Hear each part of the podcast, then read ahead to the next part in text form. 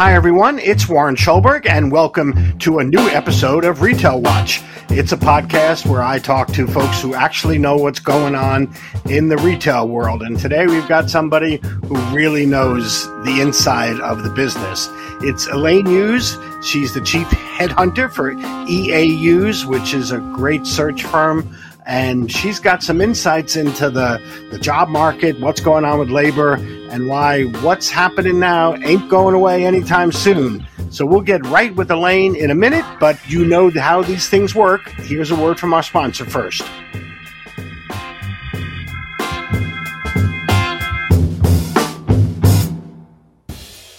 This podcast is brought to you by House of Rohl, the maker of handcrafted kitchen and bathroom fixtures.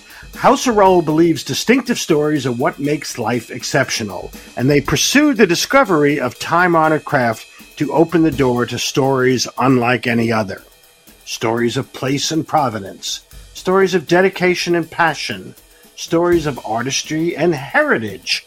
House of Rohl seeks the touch of the artisan and traditional methods of craft to create kitchen and bath collections of modern innovation, imagination, and unique beauty. They see the potential in stone and clay, brass and steel. The highest quality materials are poured and casted, glazed and fired, and transformed into the finest of fixtures. House of Rohl demands the most of advanced modern engineering to ensure the highest performance and the best the design world has to offer.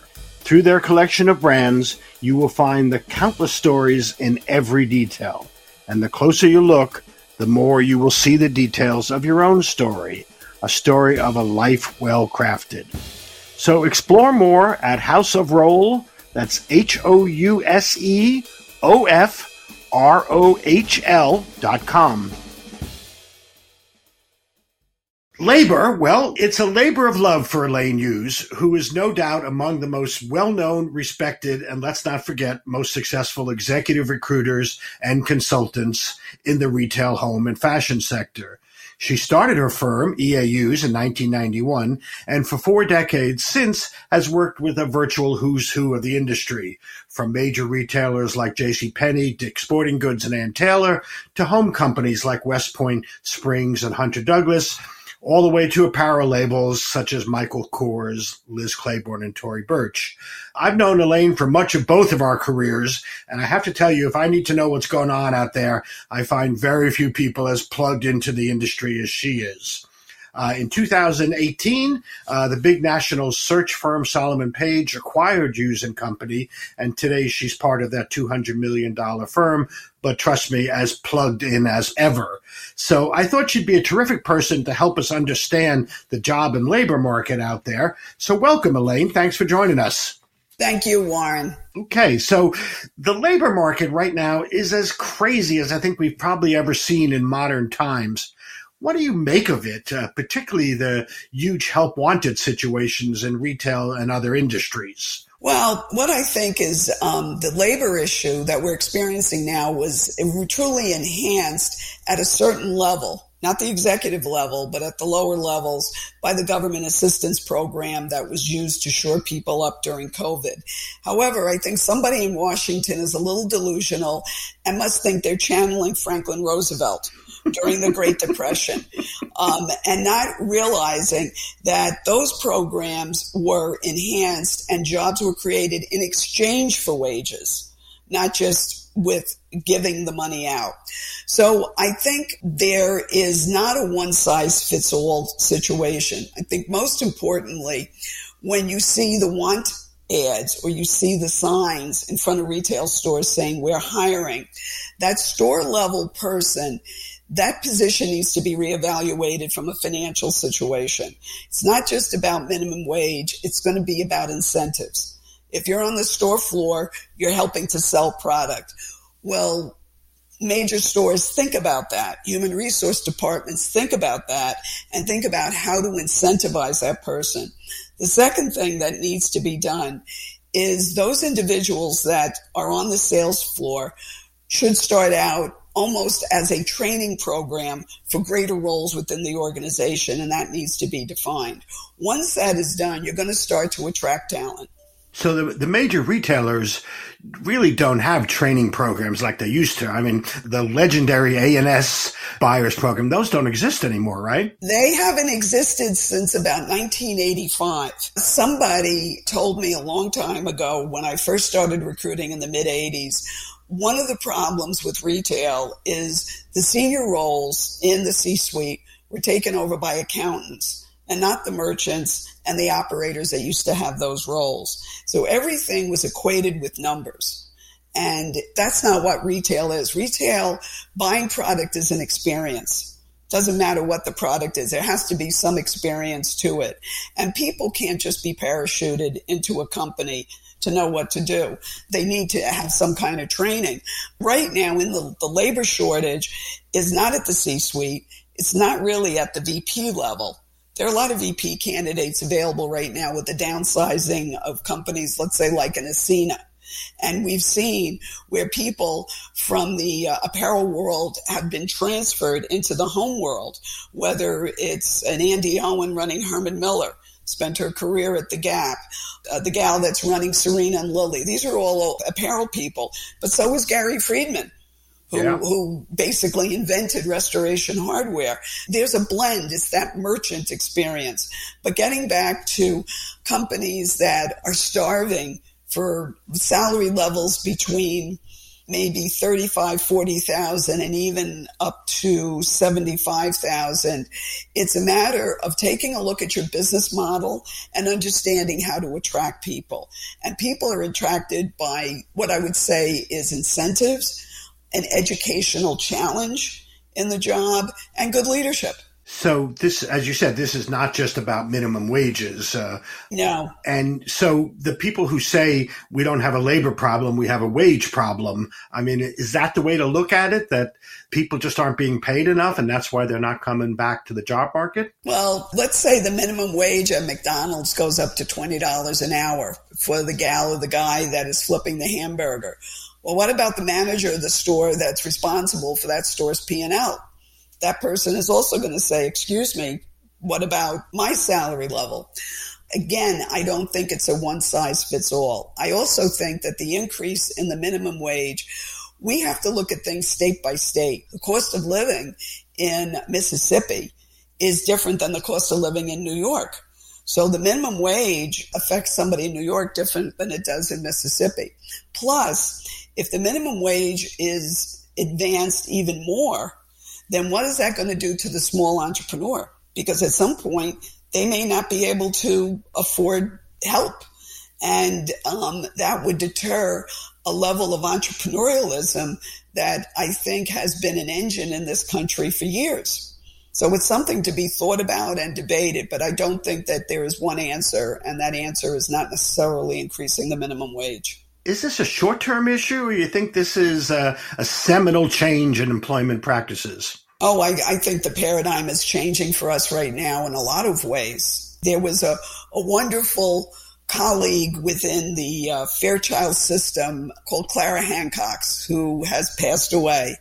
And in 1989, it was one of the first times I was ever interviewed by the press. And the title of the uh, article was Innovate or Die. Mm-hmm. And uh, that was that was the bell tone back then. Businesses need courage, and courage is is not the absence of fear. We feel fear about profitability. We fear about um, whoever our investors are, and are we going to be making our numbers? There's no industry that runs on that momentum other than retail. We have these quarterly reviews, yet it takes a year for a trend to come to fruition from the time you, you conceptualize it to production. And we need to adapt to that. So we need to adapt to that in the hiring of people. We need to adapt to that in how we determine what the wages are. And we truly need to think about incentives for people. We have to take away what I say is an entitlement salary level.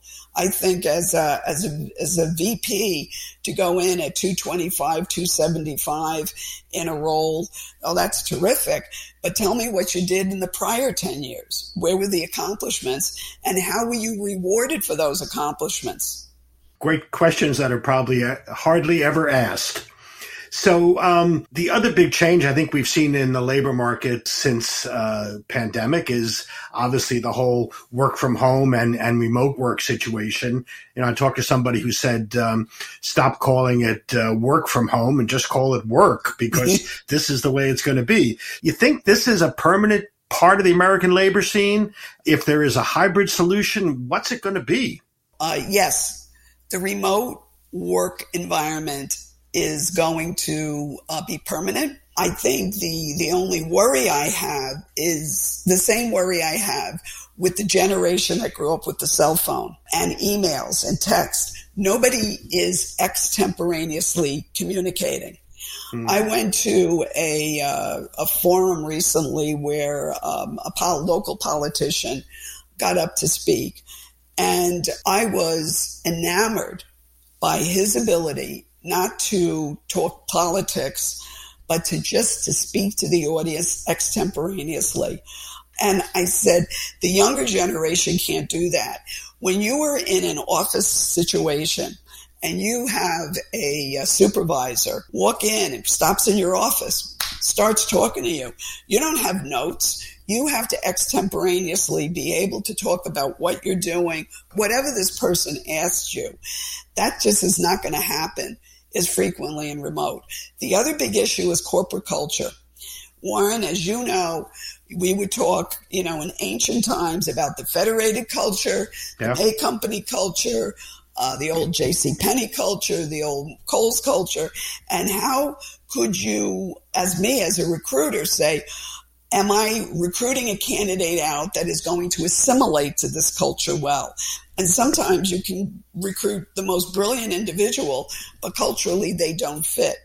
As long as we're remote, it is going to be a challenge on culture, but I don't see any other way out of it. I believe the future is in hybrid and there are certain roles, honestly, on the back end of businesses that truly don't require somebody being in an office and companies are going to just have to have figure out how that that model that work model looks. That culture thing is really tough to get right because so many companies it's the culture that defines it. So it is. uh, um, is it impossible to create that with a geographically diverse labor force, or is there a way to do it? Yes, I think there is. Um, there are companies where, you know, in the recruiting community, we've been very lucky when everybody's scrambling around saying, oh, we need a new CEO, we need this. And they contact your friendly neighborhood executive search person and we compete for the searches, whatever.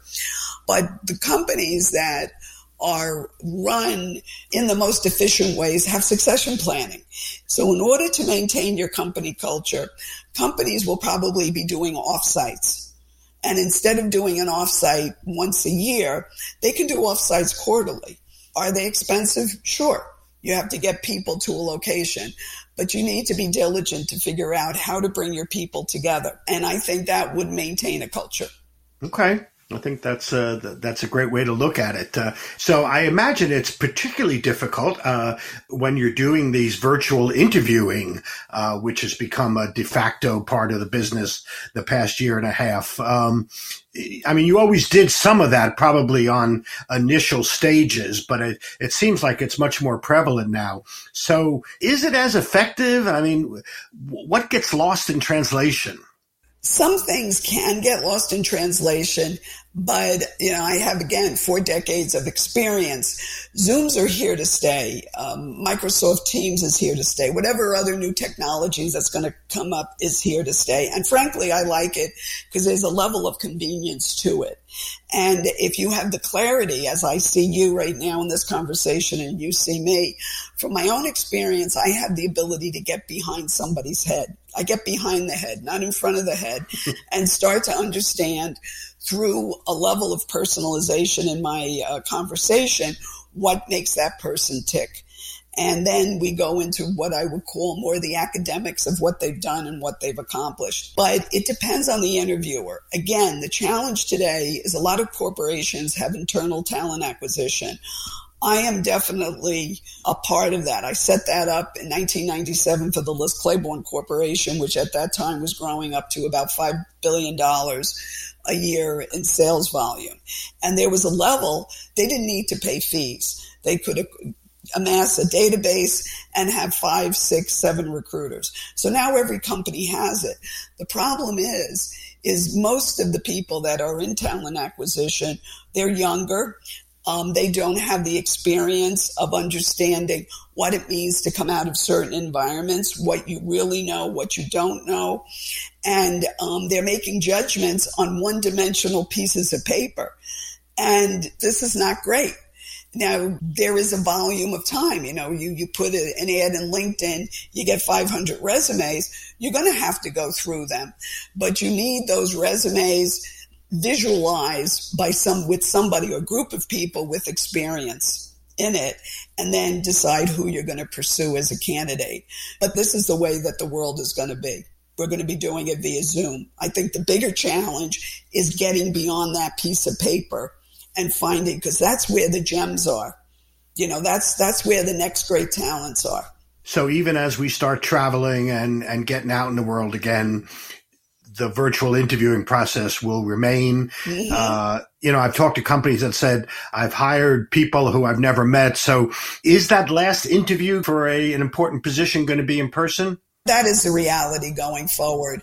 I did a CEO search last year in the middle of COVID and um, the private equity guys involved were very concerned about getting in a room with the candidate. And I said, you physically have to see the person at this level. And uh, they wound up meeting in a park. Wow. Okay. So, and the candidate was willing and they met, they kind of converged over a big picnic table, you know, uh, all on the side. So they were more than six feet apart and they, they made a great hire but they they appreciated me. I was I was pushing and shoving on that because it's too high level of a job. If it was a VP level, you'd say fine, but not when it comes to a CEO. So the person got the job. Yes. Okay. We're taking a quick break to remind designers to visit houseofrohl.com and explore the complete portfolio of luxury kitchen and bath collections. Quality and beauty are inherent in every detail and the range of modern, traditional, and contemporary styles across five different brands offers something for every discerning taste. Each piece is a story of place and providence, dedication and passion. A story of design, artistry, and heritage.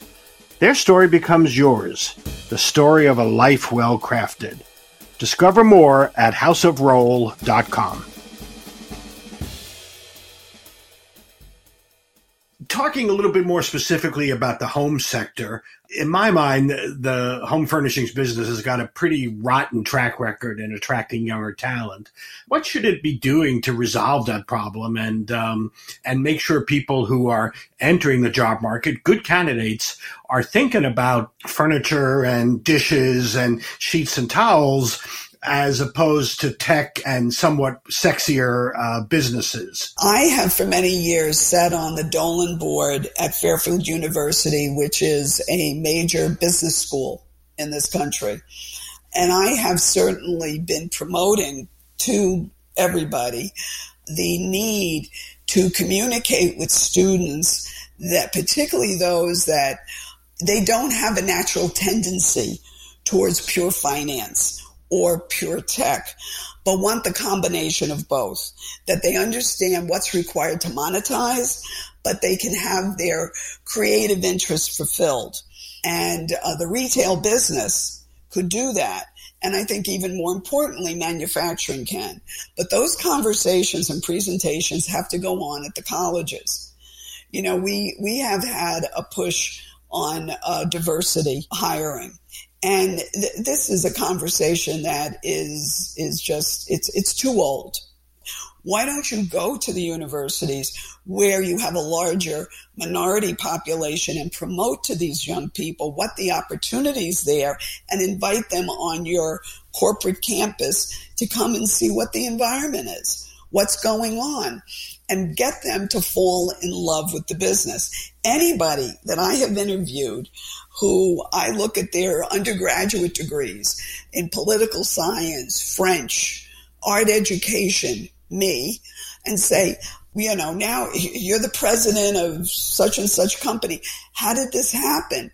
I had an internship you know, those of them that came out of school, uh, let's say in the 1987, that mini recession. They came out, nobody was hiring, it was, was not a good time, and they wound up getting a job on the floor of the Gap or going to work for a Tiffany's or going to work for a Crate and Barrel or a Williams Sonoma. And they began to fall in love. They worked around the right people and they began to fall in love with product, with consumer interaction, and with the onset of constant creativity that stimulates these businesses. So you don't know. It's sort of, I, I use a real pedestrian phrase. It's like going to a, a bar mitzvah or a wedding or some big event where there's a lot of food and you taste different things. You know, people tell you, oh, caviar, oh, it's so wonderful. It's salty fish eggs, you know, but you're not in, you're, at least you have a chance to in, in try it. And every student in college is not consumed with getting out there and being the next Bill Gates or Jeff Bezos. I think one of the most inspiring things I have seen in the last 24 hours was last night's 60 minutes story on the architectural firm MASS, based out of Massachusetts. And the story of those two entrepreneurs and the homes they're building and what they're doing now after what they've accomplished in Rwanda and now what they are accomplishing in Poughkeepsie, New York is incredible. And it is a story of, of again, a student smart, Harvard, but this guy, I don't know, he's like an English lit major or something. And through some events in his life became enamored with architecture and has built this company, but also with purpose. And I see the home business as a venue to purpose. I'm not saying more people shouldn't be going in there merchandising sweaters, but I see that there is more interest with these, the current generation, the generation after, and the generation before that. They want purpose as, as well as the enjoyment of what they're going to do, you know, 10 hours a day. It's interesting that you mentioned the college outreach. Uh, you began your career some time ago with, with one of the big textile mills. Uh, and I remember the domestic mills always went on college campuses and were recruiting. That's just something that, again, seems to have disappeared, but it's something that the home business should be doing, right? They should be doing it with a ferociousness, even if they have to contract with third party individuals. I love this industry. I love the energy, the creativity. One of the industries that is very, very adamant about that recruitment is the footwear industry. They're yeah. incredible. They are incredible. And it's not just about families that are perpetrating their industry, but they actively recruit. You don't know about something until somebody exposes you to it. And the home business should do more of that. Okay, I think that's a great point, and uh, I think uh, home companies should be looking at, again at what the footwear guys were doing. I didn't realize that they were doing such a good job. Well, it's a little bit like the home industry is a little bit in the dark, and somebody needs to get that flashlight and shine a light on it. Yeah, going to take more than a flashlight, I think. but, but, that's just that's just my cynical side.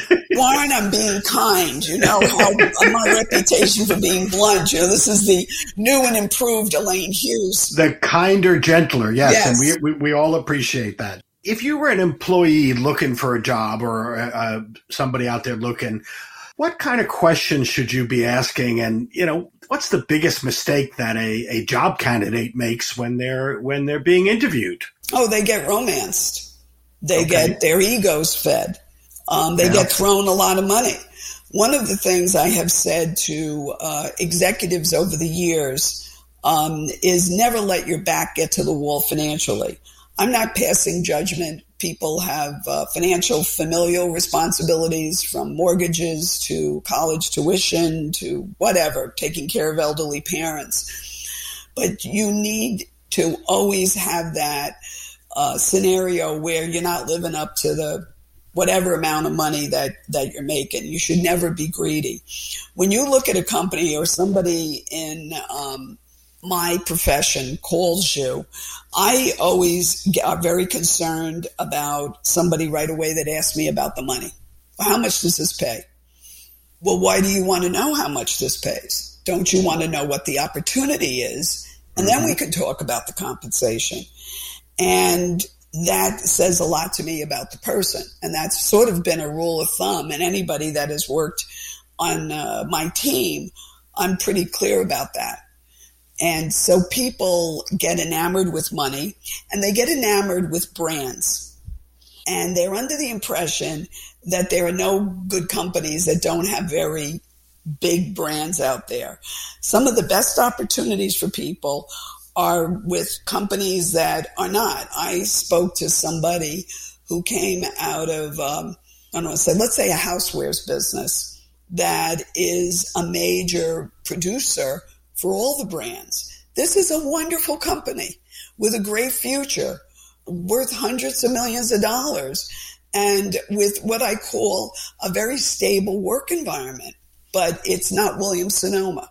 So somebody is okay. going to be enamored with Williams Sonoma. If you call up and say, I have an opportunity right now with Serena and Lily, you know, somebody's going to be, you know, jumping up and down saying, Oh, wow, that's wonderful. Yeah. Well, you don't know what it's like to work there.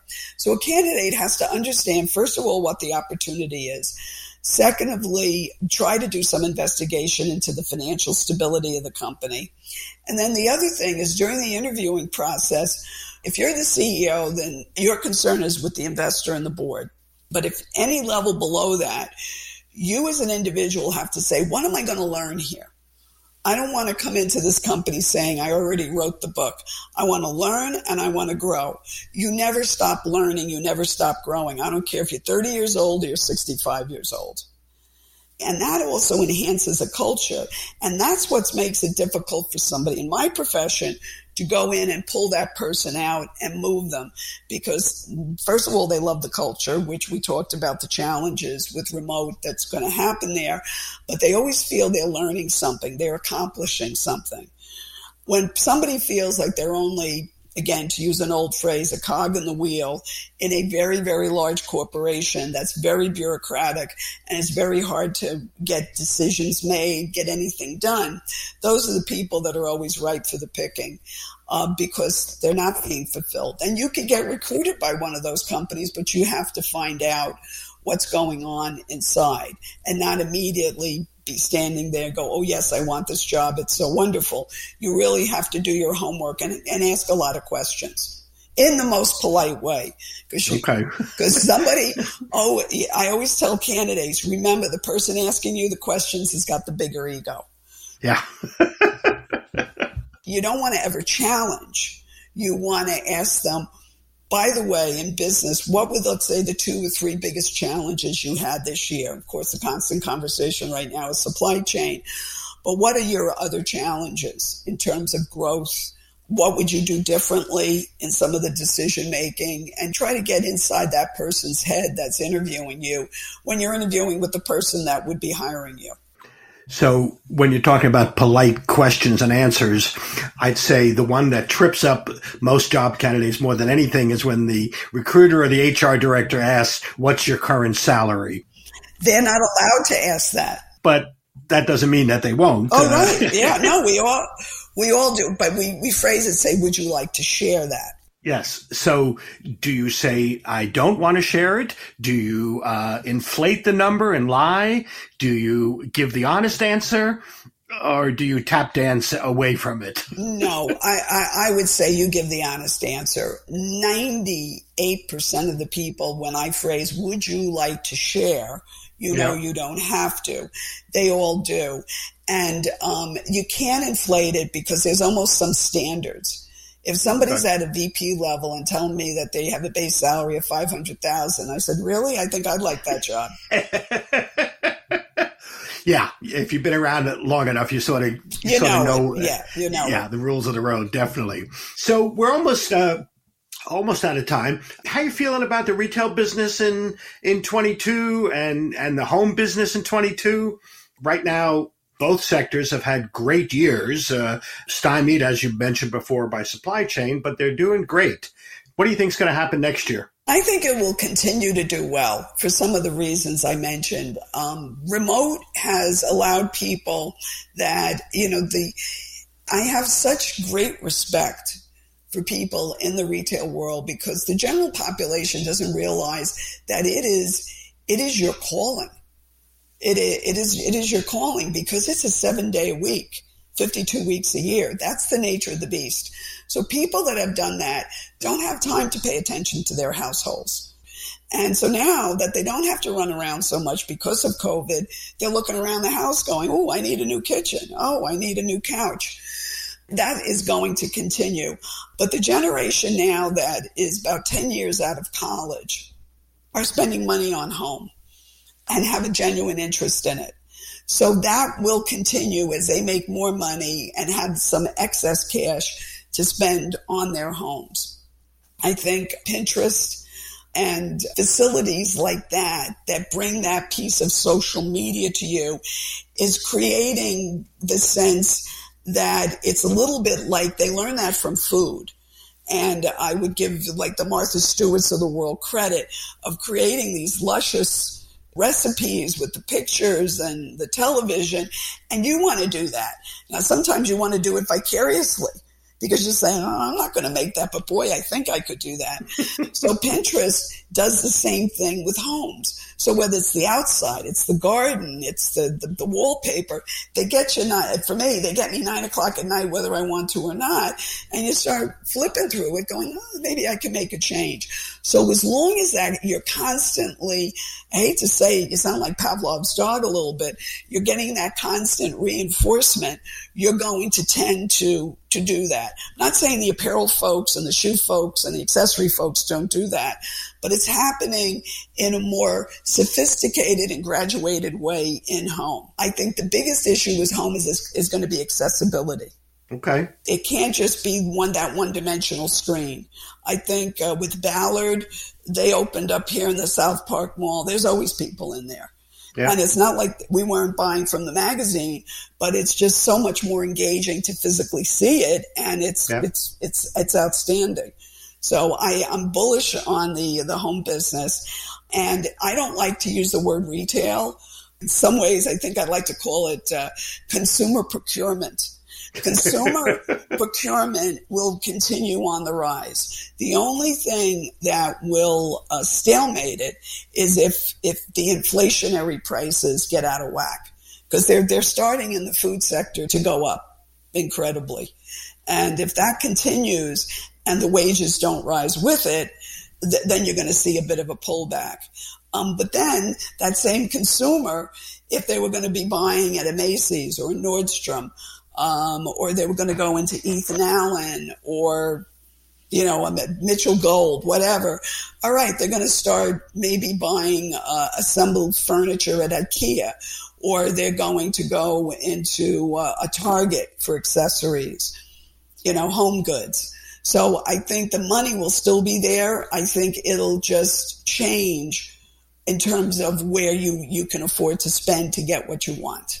I think that's a logical way to look at it, and um, I know I'm going to do my part to uh, to consumer procure whatever I can. So uh, I'm uh, I'm I'm up for the task. Um, Elaine, thank you. Um, uh, I have a feeling your um, your phone and your email inbox is going to be very popular uh, after this airs. So um, I hope you uh, put on some extra memory and some extra tape in your answering machine. Warren, incredible. Um, you are uh, the true critical journalist in our industry, and it's been a pleasure to know you.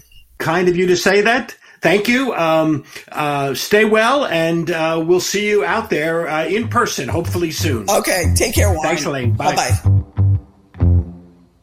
Well, that's our show. Thanks so much for listening. If you like what you heard, be sure to leave us a review on Apple Podcasts. It helps others discover the show. And if you have a question or some feedback or complaints, shoot me a note. It's retailwatch at businessofhome.com. And if you're interested in keeping up with the home industry in general, make sure to check out businessofhome.com. You'll find free newsletters, job postings, and more great podcasts. Retail Watch is produced by me, Warren Shoulberg, and Fred Nicolaus. This episode was edited by Fred Nicolaus. Thanks again for listening, and we'll see or hear you in two weeks. Bye.